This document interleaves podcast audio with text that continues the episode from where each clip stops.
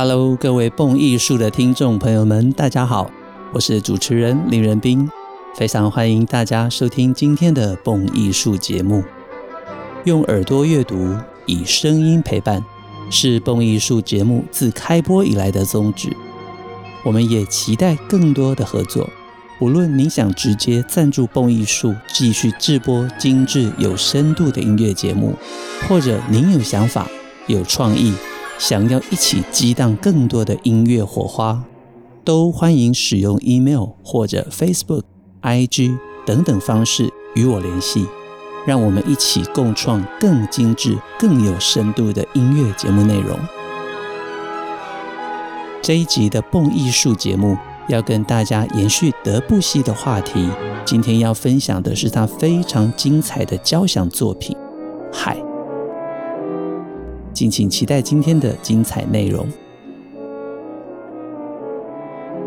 时间回到一八八九年，巴黎举行世界万国的博览会。那一年，巴黎的埃菲尔铁塔也建立了，在博览会上。德布西听到了爪哇甘美朗的音乐演奏，对于五声音阶与全音阶印象非常的深刻。这些充满异国风情的音乐风格，也对他的音乐创作产生了绝对的影响性。让我们来听一点点来自爪哇甘美朗的音乐。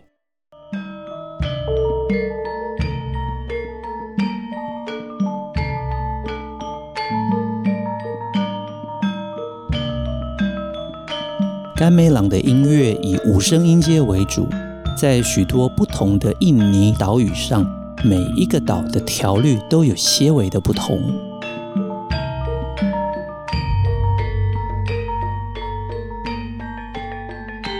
各种敲击乐器以及声音层次带来的变化，深深地激发了德布西创作的灵感，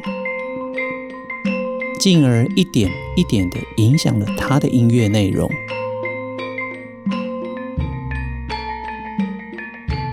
上星期的节目里面，我们详细介绍了德布西《牧神午后前奏曲》（Prelude à l'après-midi d'automne） 这首创自于1894年的作品。在后续，德布西陆续完成的管弦乐曲有像是《夜曲》（Nocturne） 1899年，《海》（La Mer） 1905年，以及《印象》（Image） 1912年，《竖笛与管弦乐的狂想曲》。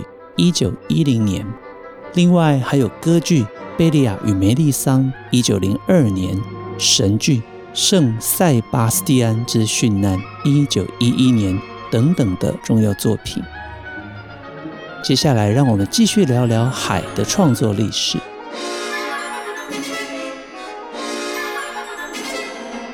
德布西的海正式名称是三幅管弦乐的交响素描，La Mer。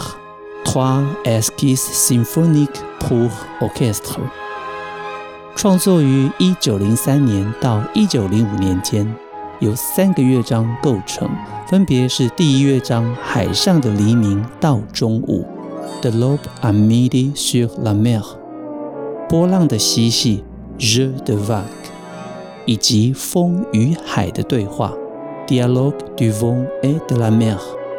一般音乐会的经常演出时间大概是二十三分到二十五分钟。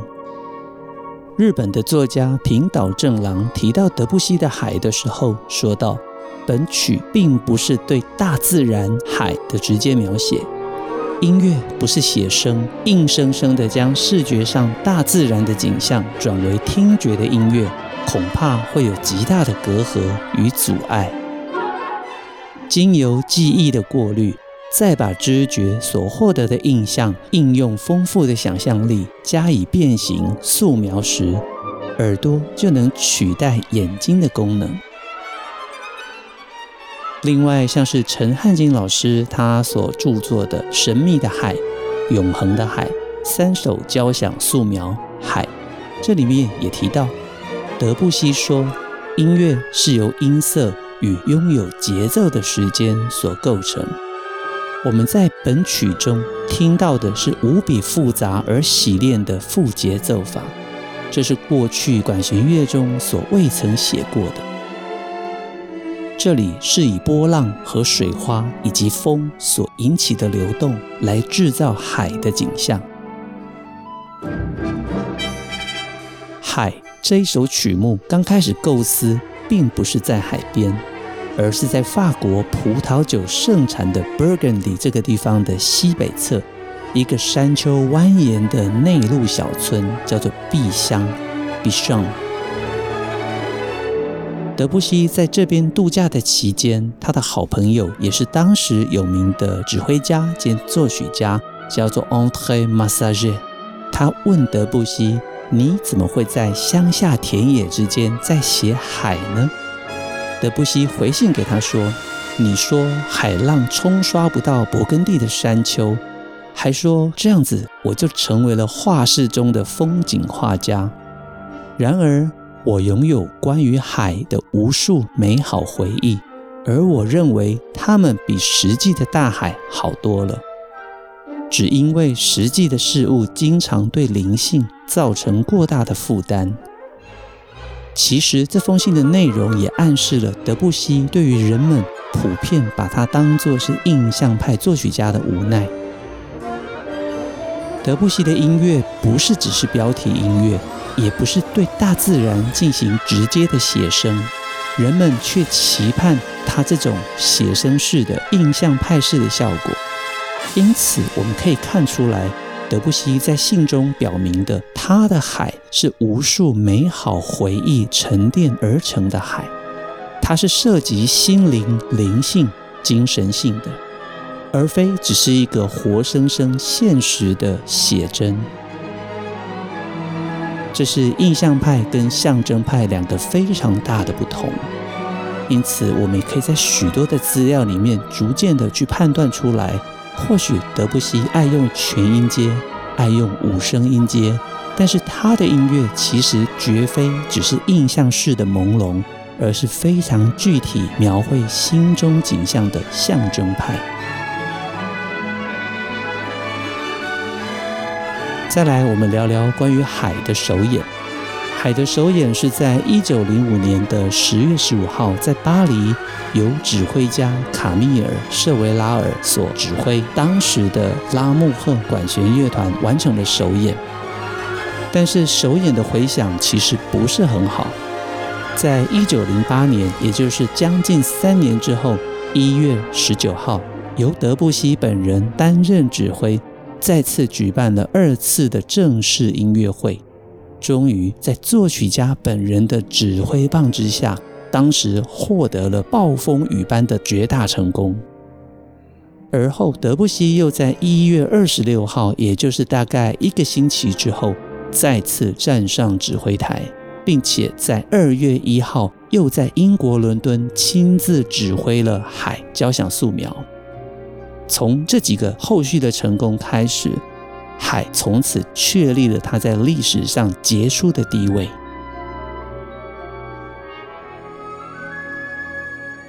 德布西在一九零五年的第一版之后，针对海做出了配器的修改。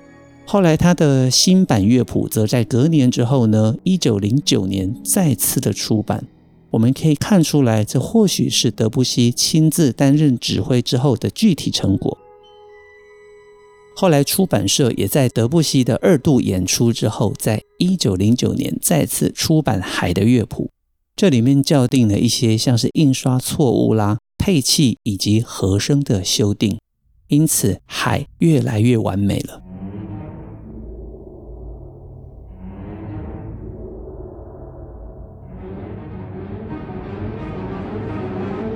接下来我们聊聊一个有趣的话题，就是海的乐谱封面。海的乐谱封面非常有名，可能很多朋友们都知道，它其实是来自于日本浮世绘的画家葛饰北斋，他晚年的作品《富岳三十六景》里面非常著名的神奈川冲浪里。《富岳三十六景》是浮世绘画家葛饰北斋晚年的著名作品。它属于浮世绘里面的名所绘，主要是描绘日本关东地区的各地方远眺富士山的景色。在最初出版的时候，葛饰北斋只画了三十六景，但是因为大受好评，所以葛饰北斋仍然以富岳三十六景为题，追加了十个景致。因此，最终这个系列总共有四十六幅非常迷人的景象。最初出版的三十六景为表复式，后来追加的十景为里复式，里面的里。最初版本在日本的天宝二年，大概是一八三一年的时候发行，出版商是西村屋宇吧。德布西在家里面也悬挂了这一幅非常著名的神奈川冲浪里。这幅画可能也是世界上曝光率最高的浮世绘作品。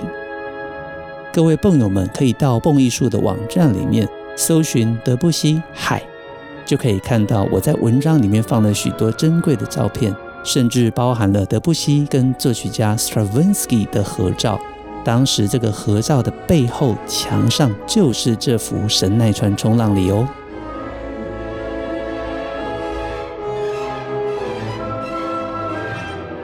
介绍完了德布西选择他喜爱的浮世绘画作《神奈川冲浪里》作为海的乐谱封面，接下来就让我来带着大家边听边聊。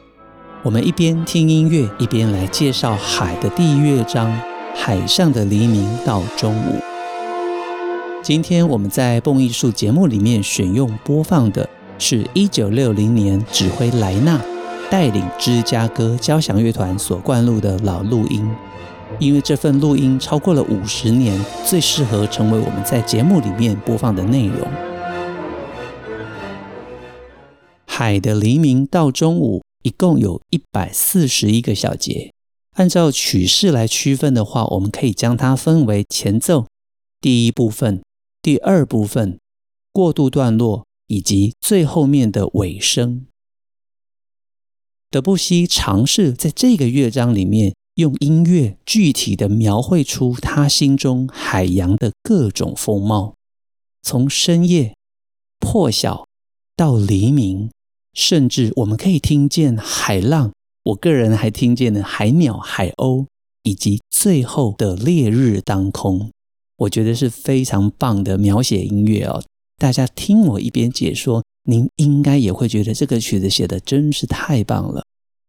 那我们就开始听音乐吧。在定音鼓的滚奏中，乐团的最低音低音大提琴演奏出长音的 B，音乐非常的安静。大提琴加入，中提琴也加入了。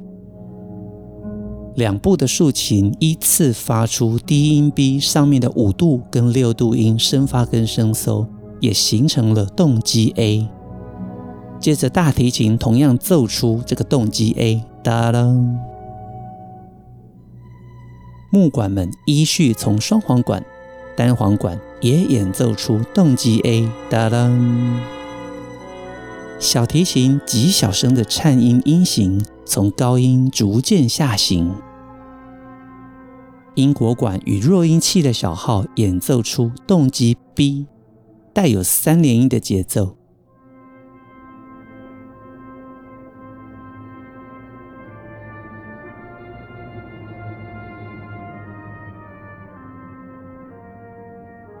接下来是动机 A，战音的音型跟动机 B 三种旋律轮流出现。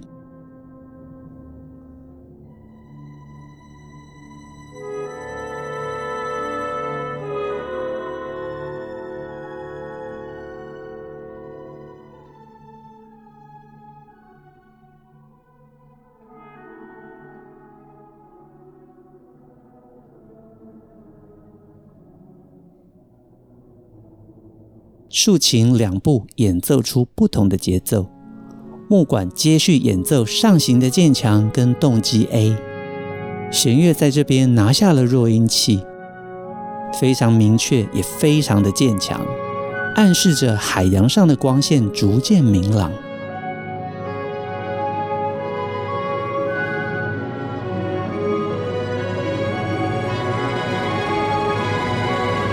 接下来进入第一段落，速度标示中板，舒适的节奏，弦乐这边出现规律的十六分音符伴奏音型，长笛跟竖笛演奏出海洋的主题，感觉风和日丽。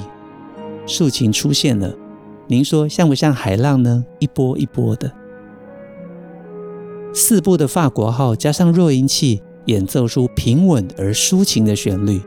这个时候，如果您仔细听，衬在下面的弦乐出现八分音符、十六分音符跟三连音不同的节奏哦，非常巧妙地呈现各种海浪的流动。法国号演奏从动机 A 延伸而来的旋律。双簧管跟竖笛演奏海洋的主题，旋律在双簧管，低音管的海洋旋律，下方的弦乐同样巧妙地呈现出不整齐的各种海浪流动节奏。这时候长笛出来了，音色很明亮。演奏出以长音三连音为主的全新旋律，下方的弦乐拨奏就是这里，我觉得好像连海鸟都飞出来了。接下来速度转快，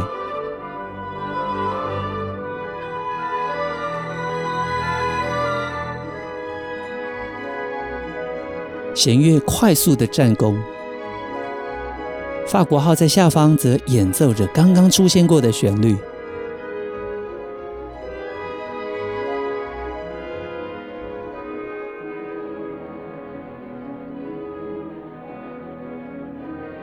这边速度转慢，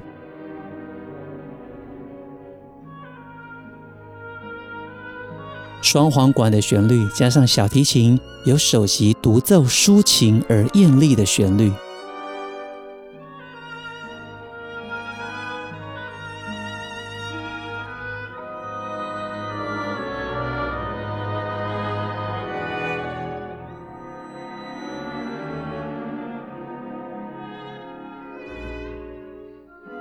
这边速度还原，长笛演奏出三连音的旋律，下方弦乐拨奏着。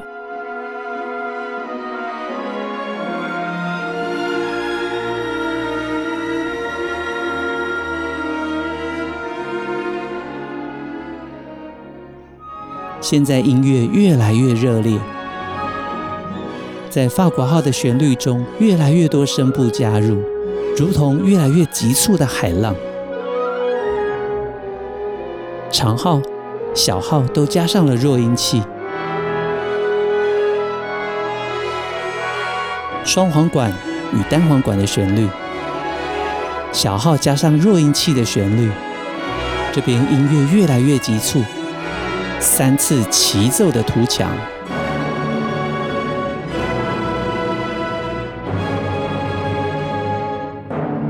速度还原，音乐越来越安静。我们逐渐要进入第二部分了。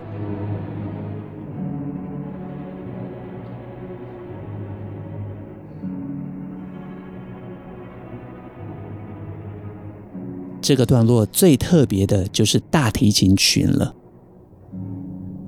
德布西将大提琴分为四大声部，在定音鼓以及法国号的伴奏之下，演奏出非常非常精彩的独奏段落。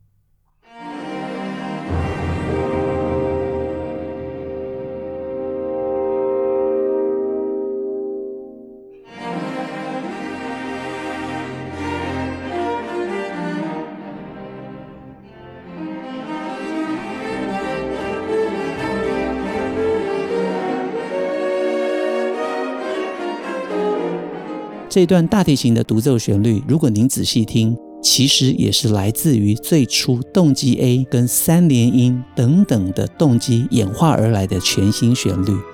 如果未来各位有机会读谱的话，从第八十五小节开始，真的会发现德布西在这一边的神来之笔。大提琴独奏过后，弦乐演奏出带有附点节奏的副拍子动机 C，这个复是复杂的复哦。竖琴演奏动机 C，木管演奏由动机 A 跟三连音延伸的旋律，弦乐演奏动机 C 为主而构成的连续旋律。时不时的您会听见弦乐这边演奏仿佛像海浪一样的效果。两部竖琴演奏三连音与八分音符的规律节奏之下，弦乐声部持续的演奏动机 C 为主构成的连续旋律，这是非常精彩的管弦乐法。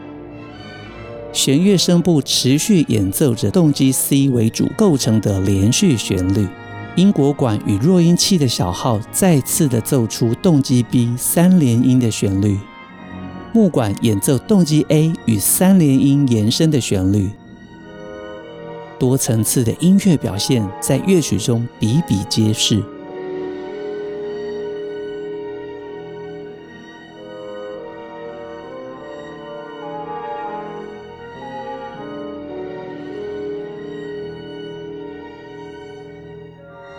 变化排号，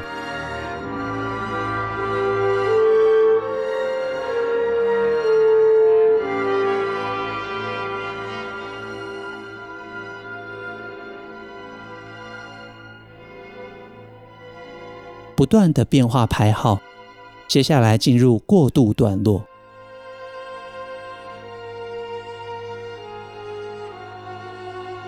这边速度转慢。音乐分成了许多不同的层次，越来越慢。大家可以仔细的聆听、观察不同声部，看起来似乎各自为政，各有各的旋律，但是却完美构成了德布西心中海洋的绝妙风景。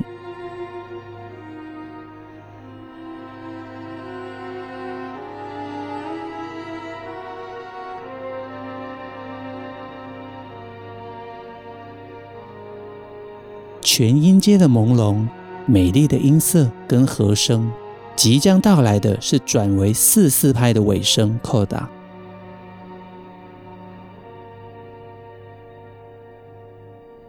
从 PP 最小声开始，两部竖琴像水流一般的快速五连音跟二连音的节奏里面，各声部逐渐加入，逐渐加入。所有的元素慢慢的重新浮现，齐聚一堂。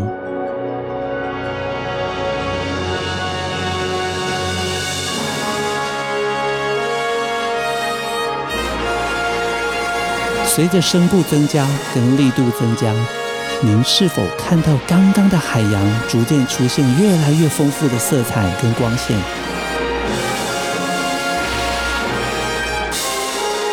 这边进入倒数三小节，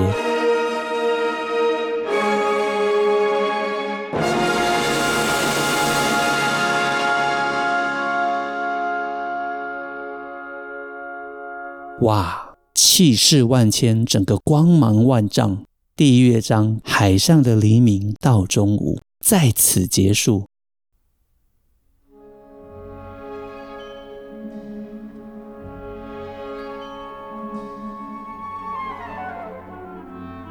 哇一边听音乐，特别是管弦乐法如此复杂的海，真的是很大的挑战，对吧？德布西所描绘的是他心中的海洋，各种的画面。他不是纯粹的只想用管弦乐模仿出大家常听见的海洋声音。我觉得这是非常有创意的想法，因为德布西在乐谱上开创了全新的音乐描绘语法。无怪乎他将这首曲子定名为交响素描。关于这三段交响素描乐章，也有学者把它联想成为是一个具有三乐章的交响曲。我觉得这样想真的很酷。这么杰出的作品，也值得大家要多听几次。各位一定很想知道，这首这么精彩的交响素描海。一定有不少录音作品吧，所以我们接下来聊一聊这首曲子的录音版本。首先，我想选出几个最有特色的版本让大家知道哦。第一个是最佳的老录音，这是在一九五三年由指挥家托斯卡尼尼指挥 NBC 交响乐团，因为托斯卡尼尼直接认识德布西。所以我认为，从德布西的身上，他应该能够情意到许多作曲家对于这首曲子的想法。因此托斯卡尼尼的指挥跟诠释，通常是我们了解这首曲子一定要听的最初版本。接下来推荐第二个版本是最佳的 DVD 版本，这是由柏林爱乐的前前指挥阿巴斗，他指挥琉森节庆管弦乐团所录下来的 DVD，也是我非常喜欢的现场演奏影像版本。另外推荐一个精彩的早期录音，是由英国籍的指挥家 Stokowski 所指挥伦敦交响乐团的版本。这是在 Decca 唱片公司出版的录音。提到 Stokowski，大家可能第一个想象的都是迪士尼动画里面的幻想曲 Fantasia。被誉为音响魔术师的他，一九零五年来到美国发展，因此他跟像是辛辛那提、费城、纽约爱乐等等著名的乐团都有合作。除了刚刚我所提到的三个版本之外，交响素描《海》还有不少经典的录音，像是一九三二年巴黎音乐学院跟科波拉他就有留下一份录音；一九四八年罗马的圣西西利亚交响乐团也有录音；一九五六年波士顿交响乐团跟孟许在 Sony 也有录音；一九五七年。瑞士罗曼德交响乐团跟安瑟美，一九六零年芝加哥交响乐团跟莱纳，一九七零年伦敦交响乐团跟 Stokowski，一九七七年柏林爱乐跟卡拉扬，一九七八年巴黎交响乐团跟巴伦波音，一九八九年蒙特利尔交响乐团跟杜特华，一九九一年克里夫兰交响乐团跟布列兹。阿巴斗跟刘森捷信管弦乐团的版本是在二零零三年，二零零四年的话还有柏林爱乐跟拉图的版本。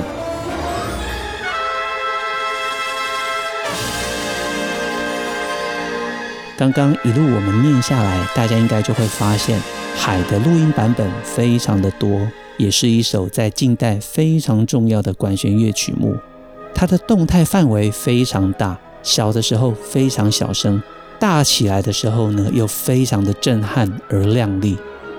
因此，一般在欣赏的时候，都推荐大家可能戴耳机，或者是家里面的音响设备，它的动态表现范围要能够好一些，你才能够听到非常完整的表现。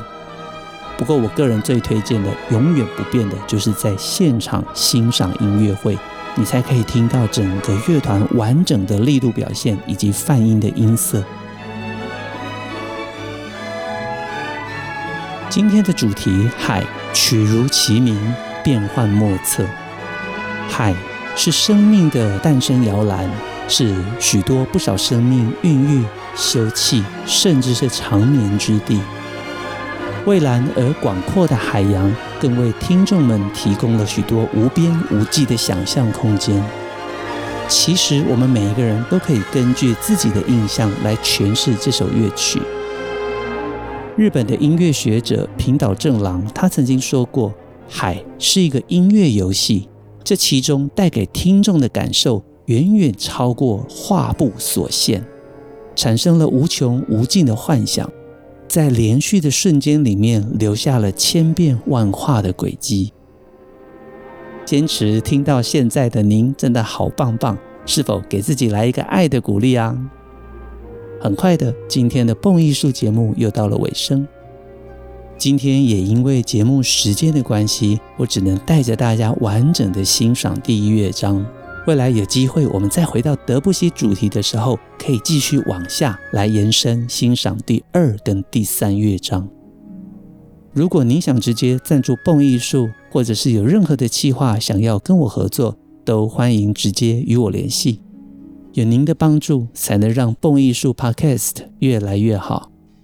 在美妙的音乐声中，跟您说声下周见。我是林仁斌，这里是蹦艺术。